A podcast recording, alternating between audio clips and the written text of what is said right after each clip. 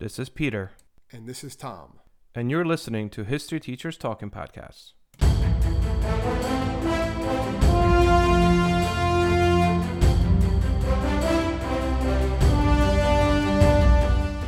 All right, this is Peter Zablocki and Thomas Fresca, and welcome back to our podcast. Well, today I guess we decided we're going to kind of take a break from all the American history, a lot of the politics that we somehow look at, and we're going to look at um, a little bit of world history, and we're going to dive into the most famous pharaoh of our time, not of his time, but of our time, and that would be um, the boy king known as King Tutankhamun, otherwise known as King Tut.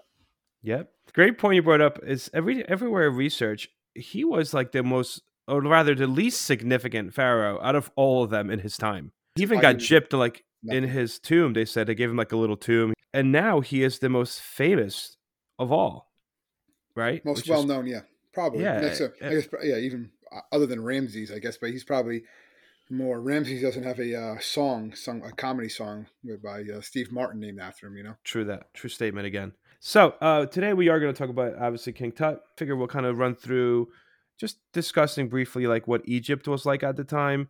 Um, then we'll get into a little bit of background of King Tut, but then we'll really get into you know his death and discovery of his tomb because that's really when he becomes popular. You know the I think the fact that we have mummy movies from you know from silent era 1920s all the way through to the latest mummy movie.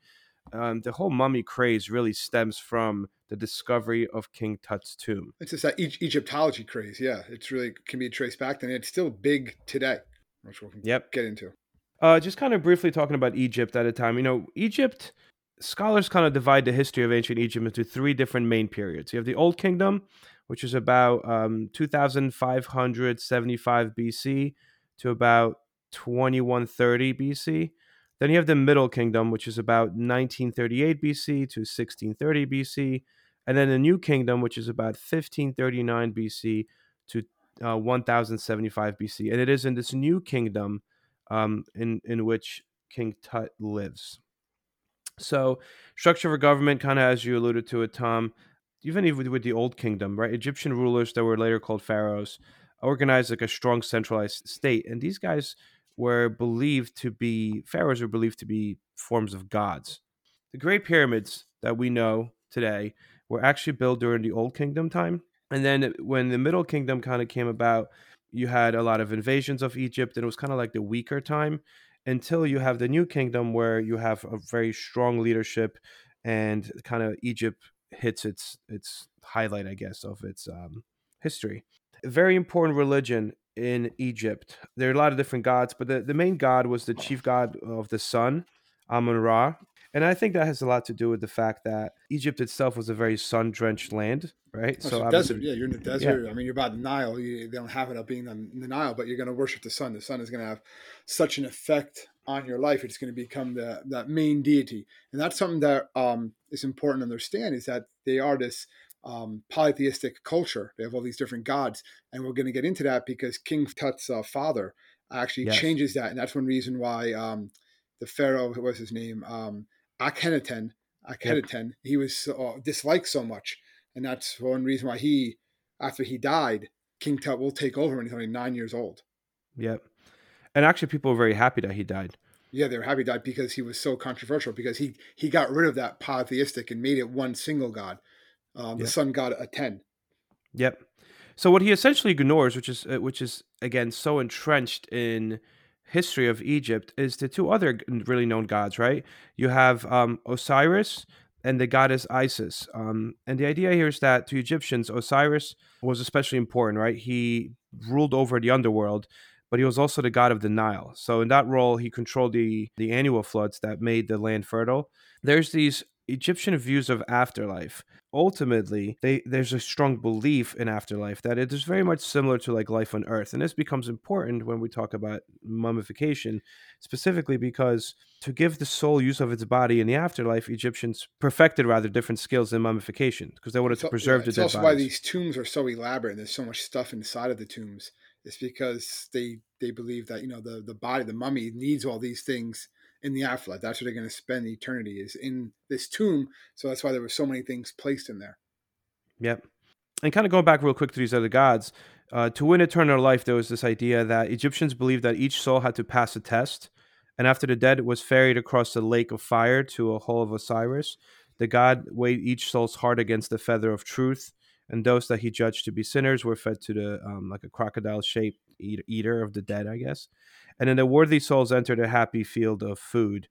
Anyway, to survive this dangerous journey through the underworld, um, this kind of I remember coming up in the movies, the mummy movies. Egyptians relied on the Book of the Dead, which contains spells, charms, and like other magic formulas that meant to help the dead in the afterlife. But as we said, they mummified them and put so many things into those tombs so that way people could enjoy their afterlife per se. So I think before we get to Tut, last thing, as you already mentioned, is his father, right? Ken. Akhenaten. Akhenaten. Let's go for it. Sounds good. You say that better, right? Well, I can say his his wife is an easier name. Nefertiti, right? That's good to know. Well, what about interesting? to un- Yeah, about his No. wife was that his um, Akhenaten's wife was also his sister, Yes. and that's something that's very important when it comes to King Tut. Really, all of Egypt is that brothers and sisters marrying was was very very common, and they wanted to keep the royal bloodline. Even and that really because King Tut's parents were brother and sister. His DNA would just um, he had a lot of issues, which we'll get to. And Yes. even King Tut married his um, half His sister. Yeah. and um, they wound up having two children, which were both born stillborn because of again this, So this much inbreeding. The in, inbreeding that, that was like a lot, like insanely a lot. That's just what they believed in. I mean, you have that in European culture too. Maybe not to that extent, but you had a lot of that in Ah. European culture with the, with the inbreeding. With the, they would keep within the you know cousins and stuff like that. They had I guess in the royal ancient times. well, you had to keep the royal blood pure. That was the idea, but they didn't really understand the um, Yeah. genetics behind that. Yeah. I mean, again, this we're talking about three thousand years ago here, you know. So uh, obviously, slightly different um, social norms, but yeah, as you Just said, bit. so just a bit. just a bit, right? As you're saying, so King Tut's parents were were, were brother and sister, right? And his dad, as you said, basically kind of threw a you know poop in a fan here. Um, he orders priests to worship only one god. He removed uh, different names of other gods from the temples. Like this guy went through his entire like try to revolutionize religion. And when he died, it all kind of went back, and people were very excited that he died, which is why they kind of rushed his replacement, and his replacement was his son, um, Tutankhamun, which we know more commonly as King Tut. Therefore, King Tut assumed power at the age of nine. Yeah, and he had a ten year reign. Yes. So King Right. Tut comes to power. He's kind of what I, what I was getting a lot of is that he's his successors after him kind of erase his reign for the most part. They kind of just overlook it. He wasn't really known the history. They knew there was a boy king at one point in history before his tomb gets discovered. But really, all they really focused on, or the big thing that King Tut did, was he did reverse what his father did with uh, having just one god. He does bring in, no, we're going to worship, the priests are allowed to worship multiple gods again.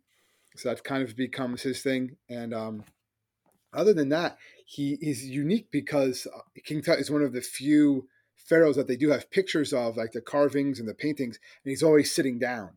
Yes. And they think that's because he was very tall, but he was also physically frail, and he had a crippling bone disease that left his uh, left foot clubbed, and that's going to be this like the debilitating disease that I know a lot of pictures also have him carrying canes and stuff like that. This is I think they young kid. found actually in his tomb they found looked- 130 of his found of canes. Yeah. Yeah. that's another thing we'll get to is his his tomb. Well, we'll save that. We'll, We'll save that. Yeah, we'll say that. But That's yeah, a so teaser. he- that's a teaser. as a teaser. da-dum. No, but um, as you mentioned, and I think a lot of this the sicknesses that he was dealing with due, was due to the fact of inbreeding. Yeah, I think he had malaria. They said like over That twelve like bad, yeah, like really bad. We could find all this out from CAT scans and stuff. I mean, it's insane the Yeah, what they do, yeah. Some people try to figure out how and why he died. Yeah. And the reason for that is because once he is found, they actually find a, a hole in the back of his skull. And they try to think like, was he assassinated? Like, did someone assassinate I him? remember But- hearing that when we learned about him in school years ago, obviously a long time ago. They said, "Oh, they think he might have been assassinated, blow to the head." But then the research that I was doing for uh, for this, they were saying that not, they don't really think that was the case as much anymore, right? They're saying um, that was that that hole in the back of his head was probably done during mummification, right, to remove like Yeah. the brain and things like that. And they think he probably died from uh, an infection in his leg. Yeah, they said it was so bad that when they did, um, they were able to tell. This is another thing that's crazy. They were able to tell that the infection in his in his knee and in his leg was so bad. The wound was so bad that it was actually still open when he died because when they uh, were mum- mummifying him, right? They said there's like traces of that oil and stuff they put on him go seeping through that area, which means that he had an open wound. Um, and I, they're trying to figure out that maybe potentially he died in like a chariot race because they're trying to figure out what could cause such terrible damage to a knee.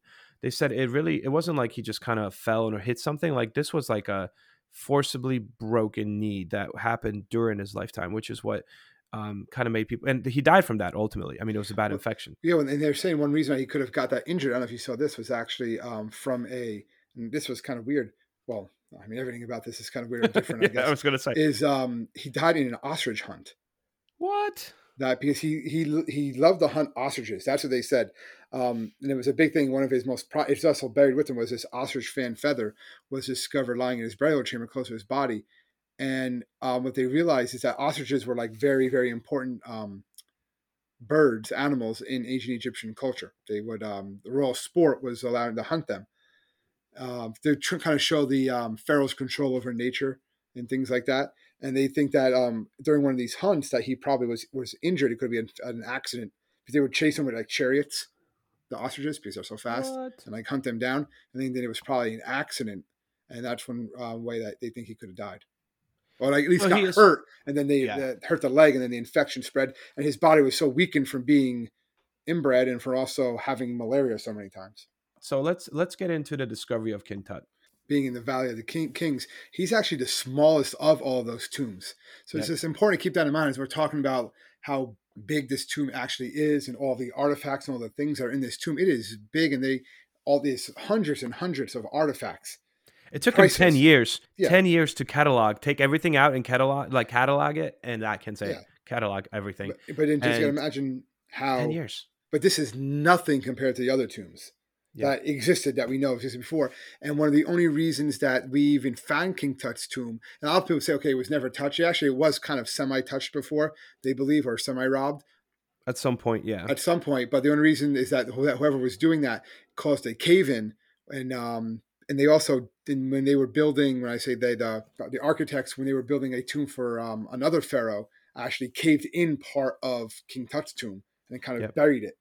And that's yeah, because we keep they, on. We need to. We need to keep on reminding ourselves. This was three thousand years Yeah. ago. They found So- it so, like, 3,200 years civilizations. later. Yeah, Exactly. Civilizations have lived in that area for 3,000 years after this, which means he was buried like under new civilizations, more or less, that did different things. Actually, quite frankly, when he was found, so he's um he's discovered in 1922, right?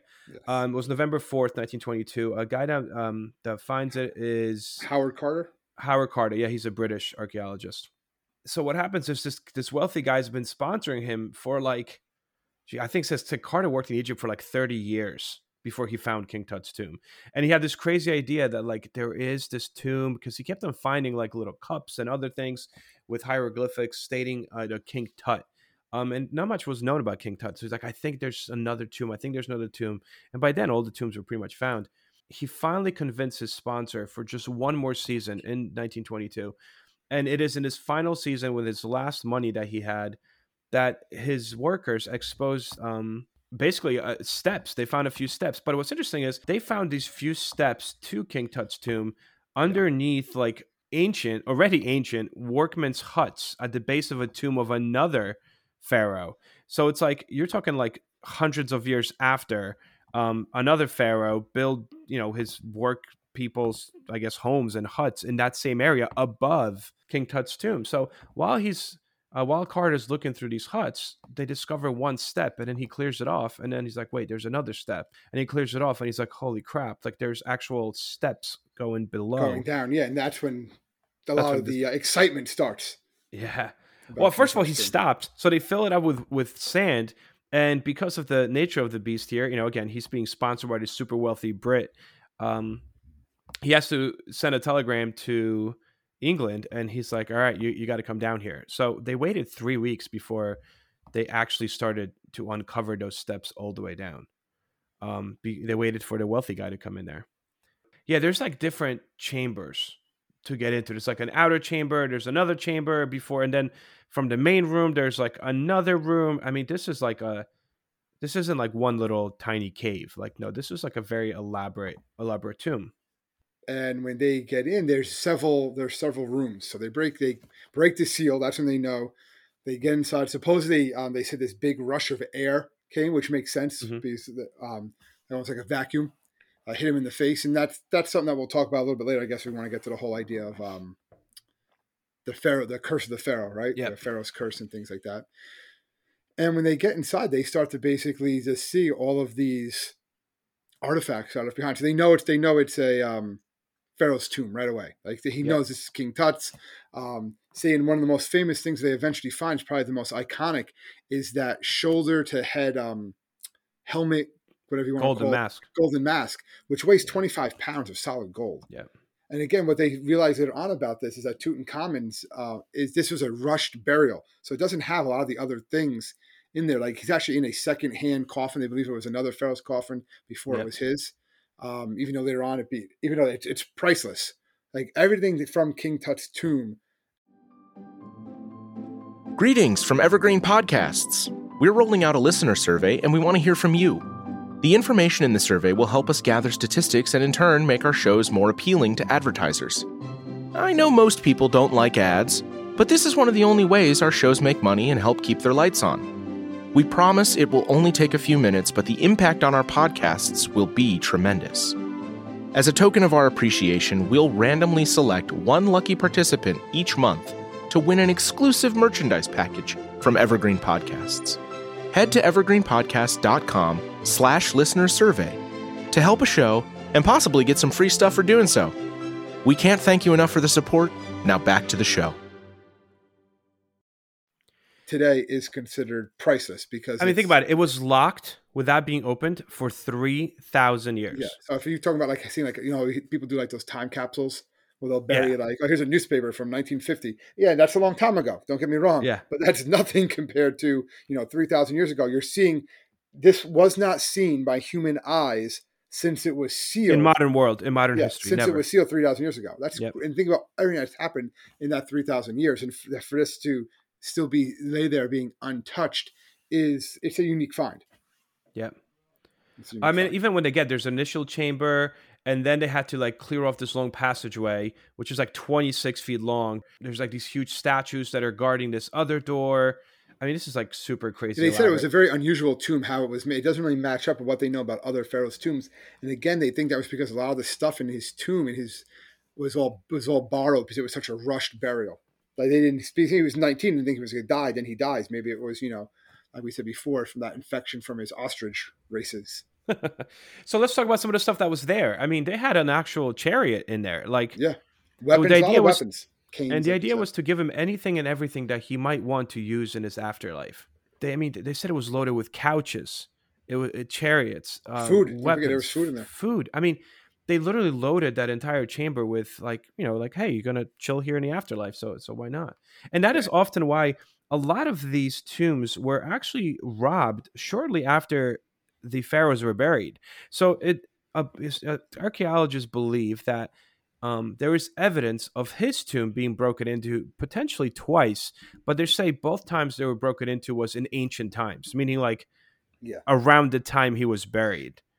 It was that even during the medieval times, there was a lot like all the Europeans would come and they were into uh, mummies. They would take the mummies and they would um, ground up the mummies themselves because they thought it was it was basically like healing properties if they ate or drank or sprinkled on their food the remnants of the mummy. That was a big thing during like the medieval period. In Really? European- That sounds pretty gross. I'm just throwing that out there. Just a bit. They finally get through to another chamber, and that's when they find the actual um, King Tut. Or Well, it's like there's an outer coffin. There's an inner yeah, there's coffin. four of them, right? Isn't there like four like coffins? those like what, what are they called? Uh, like when you Like those, like- doll and then it's a small. I think of those dolls. Yeah, those Russian dolls. Yeah, yeah, yeah. That's what I'm thinking. Russian dolls, man. We have to be. We got to be political. Well, no, because they are Russian dolls. There's a No, they name have for them. Some, yeah, not Russian dolls. It's an actual thing. Dude, uh, you know what? Google. I'm going to Google this. So, uh, Matryoshka doll or something? Babushka, babushka dolls, dude. That does not sound any more Russian than babushka dolls. I thought it was. Please. I thought it was beginning with an M. It is. It's like Matryoshka or also Matryoshka. known as babushka dolls. Oh. Nonetheless, right? So there's four of these coffin-esque tombs, I guess. They say the first one is actually painted in gold. It's made out of wood. And then they opened it up and then there was another one in there. And then they opened that up, and there was another one in there. You know, it's like four different layers before they finally got to the mummy of King Tut. And within those layers is these this very famous all gold um, face mask, I guess. King Tut is discovered, and as we mentioned before, it takes them. eh, There's, I mean, there's so much stuff. First of all, this hasn't been touched in three thousand years. They don't want to ruin this. They're trying to fly this stuff out to Cairo, um, ultimately, and they start to slowly dismantle everything. uh, But to the extent that even like the furniture and stuff that was in there, they said that it was in there for three thousand years, and it all kind of like caked together. So they needed to like cut pieces apart without damaging them. So altogether, it, It's not you just know- like you walk in, find this stuff, and you can just move it. yeah, It's no, not at all. It's not, it's not a So- simple procedure. as I mentioned before, it took them 10 years to photograph every single artifact and move and clean every single artifact. So even before they got to his body, believe it or not, it took months before they got to his body. Like they decided to move all the other things like out of the way first before they got to the body.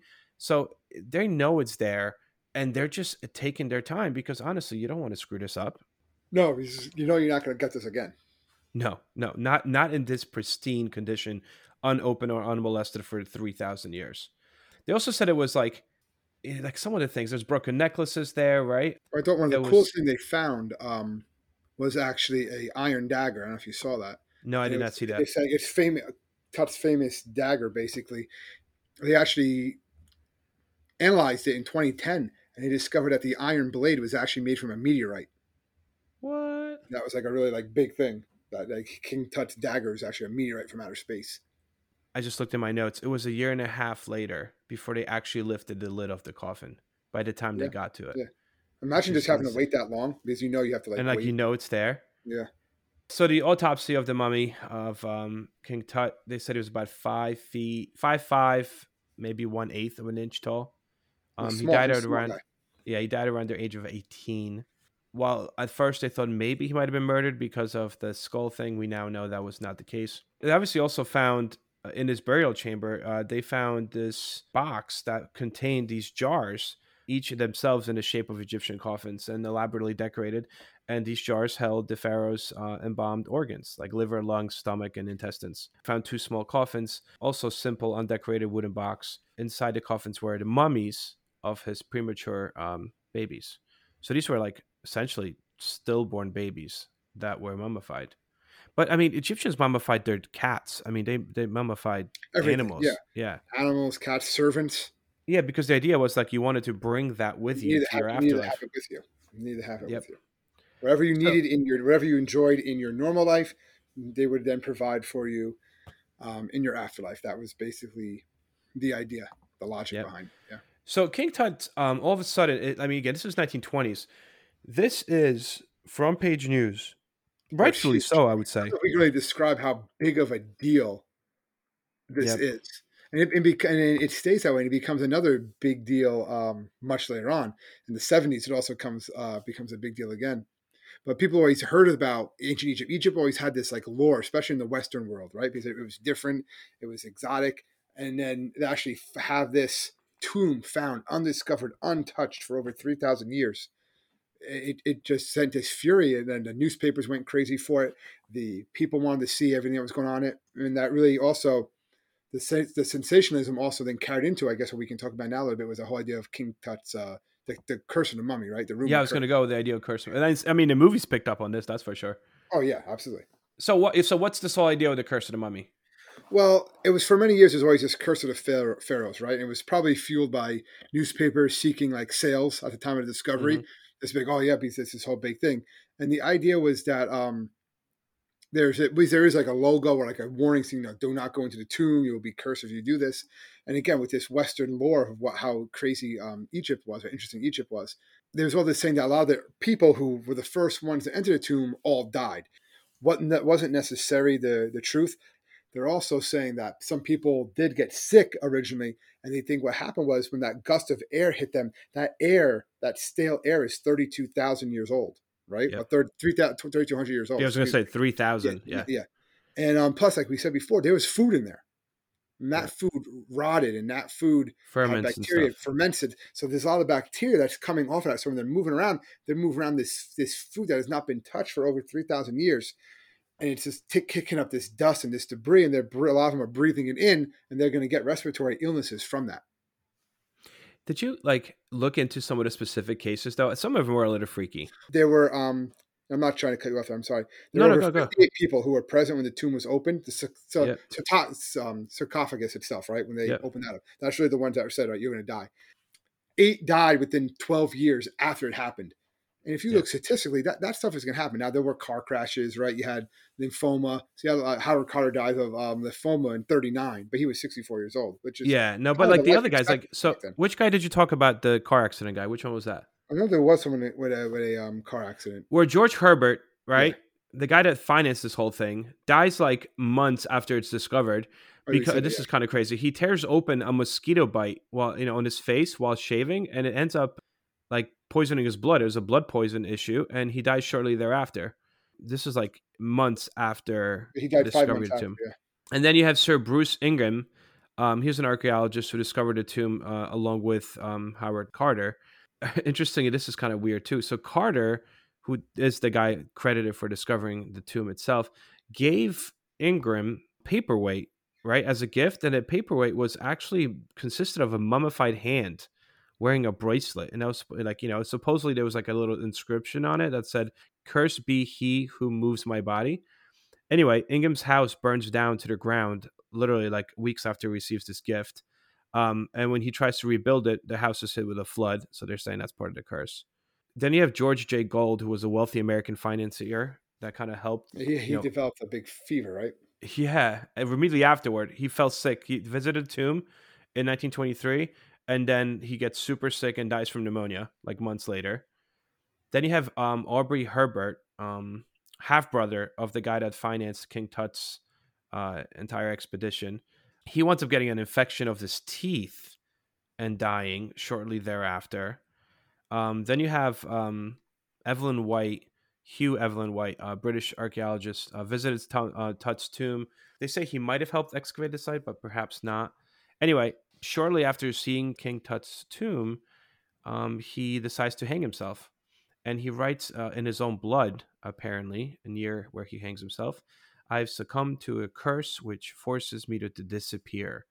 So there is some like crazy, and I'm not even done. Like there's more. The radiologist that X-rayed King Tut got sick and died uh, literally the next day after he was done um, X-raying his body. Yeah, don't mess with mummies' tombs, I guess. Right. The Mummy with um, Brendan Fraser, the Mummy trilogy. I really enjoyed the first one. They they dis- like totally destroyed the whole CGI aspect of the Rock in the sequel, but I really loved the first Uh, one. we, we cannot say anything negative about The Rock.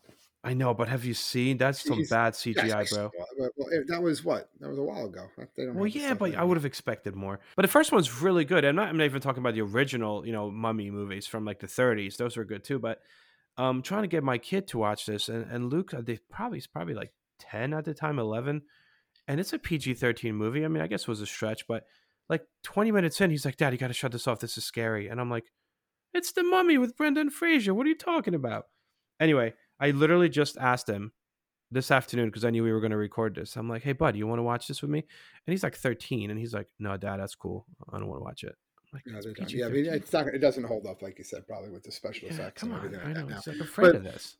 you got to remember that it, it, this goes in phases. So I think they did make a mummy movie not too long ago with um There was one with Tom what's his Cruise. face, Tom Cruise, Tom right? Cruise, yeah. actually. Yeah, they were gonna like redo like the Universal monsters and stuff like that. I guess the another big revival. It was a huge revival right in the twenties of Egyptianology right in the United States. And Yeah. Another big one in the seventies because what happened is some of it's very rare for this to happen. That's why one reason why it be- happens becomes such a big deal is that the Egyptian government allows a lot of the artifacts actually tour the world. In the 70s, they actually come to the United States, and there's this traveling exhibition you can actually go to and see it, and a lot of it was shown on television. And so it, people were all obsessed with King Tut, King Tut. And then again, I think we talked about it before, mentioned it on a Saturday Night Live. Steve Martin sang his song King Tut in 1978 live, and that kind of just again spurred on this this Tut phenomenon, made him become more Yeah. of a pop icon than anything else. And but now um, the artifacts, the, the actual mummy itself, it did come to the United States. Oh, when was it? Probably in, in the mid 2000s. I remember actually going to see it in New York City, but what's crazy is you go there, you're like, wow, this is King Tut this, this is the mask. And they tell you now that none of the, there was only three artifacts that were there, I believe, that were actually from the tomb. And it was like small stuff like. Yeah, they actually keep everything in Egypt. None of it leaves Egypt anymore. None of it leaves Egypt. And it hasn't even been on display. It wasn't even on display for a couple of years. They put it back out from 2011, 2019. It wasn't even on display because they had to create this almost like a vacuum chamber um, because people were coming in, like the humidity from the people's bodies and stuff like that was causing the decay of the mummy itself. So Yeah. now it's the mummy itself is in like this glass chamber. And when we went to go see it in New York City a couple years ago, it looks like the mummy. It's a replica of the mummy, but it's not the real mummy. And Yep. everything in there is pretty much a replica because the Egyptian government doesn't loan this stuff out. It says no, it stays in Egypt now. It stays at um, the area known as Luxor in Egypt. That's where they keep a lot of these mummies' tombs and things. The Which remnants. is crazy.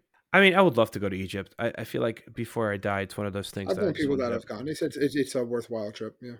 I would think, right? They've done so many studies on the body of King Tut since then. Oh, they've actually done like they recreated what he would look like today, like the Yep. Um, they like clubfoot and everything. Like they they completely recreated him, and that's uh, basically through different CT. So in 2005, they did an entire CT scan of his whole body, which ultimately shows not just bones but like living tissue as well. And again, technology is it's crazy. I mean, to the extent that it showed that like his right foot was flat and his left foot was clubbed, um, and then he suffered a bone disease, and that you know he, areas so many times, like just for the fact that they were able to tell all this. Yeah, it's crazy. yeah, just from like again from a mummy, a three like, year old mummy, but yeah, which is insane. Now, if you go, if you're an archaeologist, you don't really have access to his mummified remains. But what they did is they actually scanned his entire body. They made the CT scan available, and if you're an archaeologist that wants to do studies on on his body and on the mummy, they bring you to this um, flat screen TV that is as large as the actual coffin was. So like so it's huge. Like it- it's the size of the real life person. And as you come up to this thing, you get to like click on the screen and it pops up like the mummy's remains. It's it's all virtual. And it, it's not just like for like you or me to go and play around with. No, you need special access just to even get to those files because you're standing in front of like a digitized full scale replica of um, King Tut's remains. And then you could literally like move it upside down, over. Like, I mean, this entire thing, I, I saw a documentary on it and it's insane. It's like, hey, don't touch the body. You don't need to because we completely digitized it. again, because they, if someone touches, they they want to keep that body, no one touch it. Such a, a or treasure and it's priceless. Just having people near it as we just breathe the condensation stuff like that, it's going to deteriorate it. Yep. It's just they do the same thing with the Declaration of Independence, right? You know how that's not always out in display. A lot of times it's like a fake one that's out there, or Oh, it's yeah. on like the UV light because just the normal lights are just decaying the document. It's just paper. This is a lot older. You know, King Tut's a lot older than the Declaration of Independence. Yeah, to say the least. All right. Um, I mean, that's that's. I think that's a pretty cool introduction to King Tut. Yeah, I think we uh, were able to touch on a, on some aspects of his life, touch on some aspects, and really how he became much more famous in his death than his life. Yeah, that's probably the they can take away from Absolutely. they, they the successors after him pretty much tried to erase him, and he was the last of his line. He didn't have any offspring of his own that survived, and so he was the last of his line. When he dies, his family lineage dies too, and the pharaohs, though the power that the people who gave him the power after him, pretty much erased him from history. There was very little known about him until after they recovered his tomb in 1922. One last thing that was I, I found kind of interesting is that most of the tombs that have been uncovered um, have been raided so many times by thieves, essentially, that we really don't have a lot of artifacts from like the real big known pharaohs. But we have it from this like little known pharaoh, you know, King Tut. And they're saying that just the riches in this modest, I guess, by comparison, tomb makes us imagine of what riches were stolen over the years from all the other tombs. Because again, everything that they found there is prices. A 25 pound gold, you know, he- helmet basically, right? Yeah. And all these other things, over 5,000 artifacts, and they're saying that is nothing compared to what like would have been in um, Imhotep's tomb or, or Ramses II's tomb. Yeah. So yeah, Nuts. again, we'll we'll never know. It's because he was such this small, nothing, forgotten history, insignificant, basically crippled king that he that we were able to find all this stuff that he had that it was uh, that it was left undiscovered. Anyway, I guess that uh, that pretty much sums up our, our, our little episode of uh, on King Tut. King Tut, yes. I said little. I feel like no pun intended because you know he was kind of a smaller dude. But hey, Well, no pun no pun intended there. we bring the facts. That's right. Thank you so much, everyone, for listening and tuning in to our podcast. As always, the pleasure is all ours. And uh, as always, we would invite you guys to continue listening and tuning in every week. And also, do not forget to subscribe wherever it is that you listen to this podcast. And also, if you want to contact us, please feel free to do so. We are available in multiple places. You could find us on Facebook at History Teachers Talking Podcast. And you can find us at historyteacherstalkingpodcast.com as well as on Twitter and Instagram. All right. Thank you so much, guys, for listening. And we'll see you guys next week. Enjoy. Take it easy. Be safe.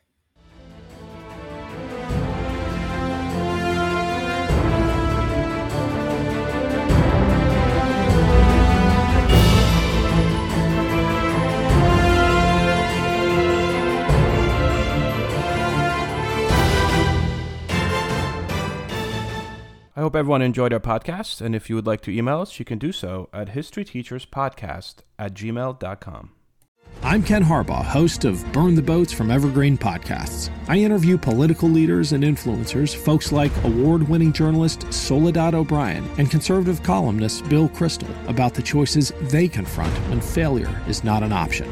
I won't agree with everyone I talk to, but I respect anyone who believes in something enough to risk everything for it. Because history belongs to those willing to burn the boats. Episodes are out every other week wherever you get your podcasts.